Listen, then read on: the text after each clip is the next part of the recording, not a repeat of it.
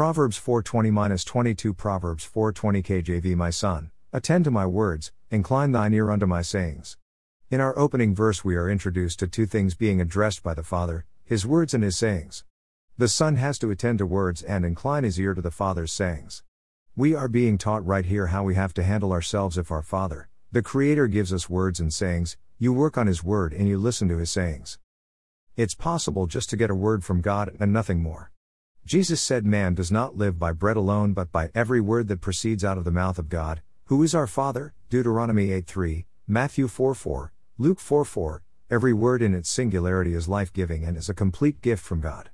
You might be sick and He tells you healed, that's a word and coming from the Father it carries life and you as a son need to work on it for your good.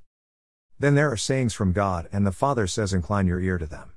To incline is to be willing to do something, to favor towards, to have a tendency, wow.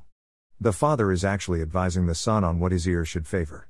Your ears should crave, should draw their attention and priority to the sayings of God. Have your ears find pleasure and grow a tendency to hear what God is saying. This might not be sayings concerning you, but just because it is the Father saying them, you ought to hear them. Get to know what God is saying about the economy, about the country you are in, about the future of mankind. Let God be your current affairs, your historical archives, and guide into the future.